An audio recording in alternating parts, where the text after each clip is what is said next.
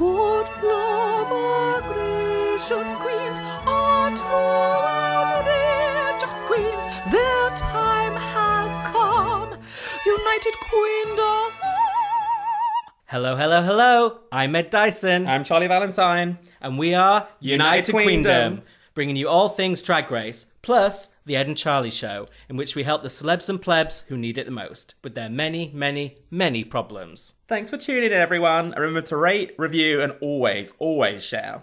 United Queendom is sponsored by Q Bar, proud owner of the best gay bars in London. Enjoy Q Bar, Q Club, Little Club, and She Bar in Soho every night of the week for drinking, dancing, and despite the name, limited queuing. Now let's get on with the show. It's the last ever Secret Celebrity Drag Race. Um, well, I don't know if it's the last one ever. It could be commissioned for an- another season, but I would have thought based off this season, we don't need to see any more. Do you agree? Uh, we've got no Charlie today, but I think podcasting, much like sex, is something that sometimes needs to just be done alone. And also, like sex, it's sometimes better short and sweet. So I'm just going to give a short review of Secret Celebrity Drag Race because I think this episode sucked. I made my feelings clear before about, I think, I don't know, the biological women on it doing drag is just not quite as exciting. Um, so I'm glad this season is over. Apart from Dustin Milligan, it was mostly a chore. And ask my boyfriend, I don't do chores.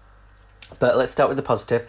Alyssa, Monique, and Vanjie, great choices for um, the mentors. All fan favourites, all queens known for giving great confessionals and great lip syncs when Monique can keep her wig on. Um, we get Vanjie at the moment, classic Vanjie shouting, Freddy Krueger, Joan Rivers! Even though Joan Rivers is dead. I'd love to see Joan Rivers do this. Uh, but I have to admit, I don't miss Vanjie yelling on the TV. I always find it, it gives me a sore throat just by watching. Uh, we get the celebrities. I'm using air quotes, even though you can't see it because I hadn't heard of any of these people. We've got Phoebe Robinson, who's from Two Dope Queens. Have heard of that show, it looks good, but I haven't seen it. Got a singer called Madison Beer. Never heard of her. This is the first time I haven't liked a beer, though, I can say that. She's like, People have this idea of me. I hope this gives people the realization of me that I am a human being and I'm not perfect. Wow, she's relatable, isn't she? And then the third celebrity, um, Hayley Kiyoko. Coco? Kyoko? Who's known for such hits as. Um. Um. Nope. Okay, moving on. And then we get the room ale who says, throw your gender in a blender. So that shows us what we've got coming up. And then we finally get to meet the drag mentors with the celebrities. Monique takes all of three seconds to say, Brown cow stunning! So that was very restrained for her. That's probably the longest she's gone in an episode before saying it. Vanjie walks in backwards, of course, as a throwback to her entrance, and Alyssa is back, back, back, back, back again. And as they watch the mini challenge, which is Old Lady Quick Drag, or as I call it, Night of a Thousand Michelle Visages. But really, I didn't like this challenge. I found it cringe. Kind of reminded me of Trinity the Tuck's lip sync that she did to Round Round on All Stars 4. Just like, ugh, no. But Phoebe deservedly won, seeing as she was sneaky enough to name herself after RuPaul's late mother. That is doing your research. And she, of course, chooses Alyssa Edwards. That's a good tongue pop. Charlie, take note. And she gives Monique Heart to Madison and Vanjie to Hayley. So Phoebe calls herself Cocotini, which is not a good name. Oh, at all. And Madison reveals she has a gay granddad who's still alive who came out when he was 60. So she's kind of doing this as a tribute to him. And she calls herself Coral Fixation. Okay, that name's alright. Uh, Hayley reveals she grew up gay and a tomboy and now she wants to be like Queen Elizabeth. So she wants to murder Princess Diana. I think it's a bit late for that. Uh, she's calling herself Queen Elizabeth, which I think is a great name. And then we get them all trying on heels, kind of just messing about, and Madison trying to give Violet Chachki, which is not working. We find out the main challenge, the Maxi Challenge, uh, is they're forming a supergroup called Dragzilla, and they're going to perform in front of a live audience, and they're going to do the runway category Queen for a Day. I actually thought Queen for a Day, one of them would do Freddie Mercury, like a drag king thing. So I was very disappointed that they didn't do that. Um, but the rehearsals they do are a bit of a shit show. I mean, two of them are singers, yet they're all singing along to this song and they sound awful, but maybe because their voices aren't used in the performance, they didn't want to waste any good vocals. But yeah, very flat. Even Alyssa's worried, and we know Alyssa cannot sing. We get a Ruding a walk round. We get Vanjie in tears in the confessional because Hayley said she thought she had to be feminine in drag, and for some reason that triggers Vanjie. I don't know why. Um, and then we get to the runway. Um, RuPaul comes out and looks dog rough. I'm kidding. She looks gorgeous. Obviously, I love her in black. Uh, it's the same kind of color combination she did on the episode of season 12 this week as well. So the celebrity one is kind of coincidentally just matched up with a lot of things uh, with season 12, which I'm still loving. So apologies for my negativity this episode, but I'm still loving Drag Race on the whole. There's just a lot of it at the moment.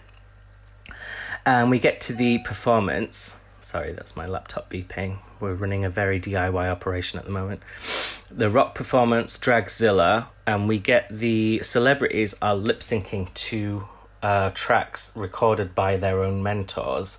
So Vanjie, Monique, and Alyssa, which I find very weird. I don't know why they didn't write their own verse and do it, especially because two of them are singers and one a comedian. You'd think this would be right up their alley. So it's very unusual to see this. And even more unusual, we get Alyssa Edwards in black sunglasses, kind of looking around. She kind of looks like she's blind, which would explain her season five runways if it was the case, but I don't really know what she's doing in this performance. But for the three celebrities, they did okay, but for me, by far, Hayley was the best. She really served that lip sync. She was lip syncing to um, Vanjie and, yeah, really made that her own somehow. Uh, Madison, I kind of thought was the worst. She kind of comes across very dead behind the eyes. I mean, she keeps saying people don't think she's human. But I actually wonder if she is human. She seems kind of robotic. She's giving me very Gigi Goode snatch game performance, just without the humour. But she's pretty, I will give her that. Um, we get the que- queens, do we call them queens? Yeah, doing their runway. Um, Phoebe comes out as Cocotini. She's doing like a yellow cab number. I don't know what the link is from that to Queen. I mean, I, I think I just thought Queen would mean that there was going to be a, a regal runway and they'd all do something a bit like the All Stars 2 promo where they all came out like as actual queens, but they seem to have interpreted this as just, well, we're drag queens here, but I guess that's a very loose theme. So she chose Yellow Cab. Um, I think maybe there's meant to be a throwback to actual Drag Race and the the opening credits and the black and white um, flag thing, but um, I just thought it was an odd reference, but she definitely looked good. The yellow works, and she looks like a proper drag queen, so I liked that. Um, Hayley as Queen Elizabeth, especially because she's Queen Elizabeth, I thought she would even more do a regal thing, like a big crown, um, some crown jewels. I thought there was loads she could do with that. So Candy Floss is what she chose, which again is a bit of an odd choice. It's been done on the show before. Alaska did Candy Floss when she won the Sugar Ball in season five and I think it's been done since by someone as well. I can't think who it was, but so yeah, it's an it's an odd choice, but I guess she looks good.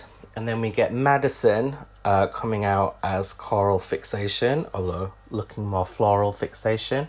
She obviously looks good. I mean, she's a very pretty girl who'd look good in anything, so I think she could have definitely elevated this a lot more. She just basically wearing a bodysuit with a few flowers in. I think if she was a normal drag race, she might be read to filth.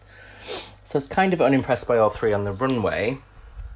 But Michelle says uh, it's really nice for her to see females on Drag Race. She loves the fact they're doing it. She feels like she's been doing that on the show since the beginning, which she has. And as much as I have been criticizing, I haven't been criticizing the decision to include more people because I think that's a good thing. But I have to admit, I do find the show a little bit less engaging without the transformation being more dramatic and without it being rooted in LGBT, although obviously here we do have a gay woman as well. Um, so I, I do hope it opens the doors to AFAB and openly trans queens. Um, and I think it will. I think that's where the show is going. I think next season, which will probably be in five years because of Miss Coronavirus, I think season 13 we are going to see a lot more diversity, uh, mainly because the show keeps getting criticised for it. So I think they're going to be scared of that. Um, Hayley speaks to the judges. She says she's learned that you can be a tomboy and still wear candy floss, which I think is something we've all had to learn at some point. So that's a really good message to put out there. And then we get the lip sync, which is California Girls by Katy Perry. This was the lead single off of Teenage Dream, the album that became her record breaking album. It was the first. Sorry, I keep getting emails. Just so popular. Um, became the first album since Michael Jackson's Bad to spawn five number one hits in America, which has not been done since. Um, it's just jam packed full of classics, the album, and she hasn't herself been able to top it since. But we've already had Firework on season 12, so I think at some point we'll probably get um, every song from Teenage Dream as a lip sync, which I will be fine with. I'm hoping for ET. But at the moment, California Girls, um, the lip sync is good. They all do their thing. For me, easily Hayley was the best. She was just serving comedy, face. She was just very tight lip sync. Um, so yeah, to me there was no question. Plus, she's actually dressed like Kate Perry was in the video. Well, Kate Perry's like lying on candy floss clouds in the video, and then Hayley is a candy floss. So it's no surprise to me that she wins. She gives kind of a lengthy Oscar speech. and and then we get to my favorite bit of the episode which is the end because there is no more secret celebrity drag race at least for this year because it is no secret i had very mixed feelings about it especially on any episode that dustin milligan wasn't on. So i have to say i'll nail my cross here. I won't be recapping it if it comes back.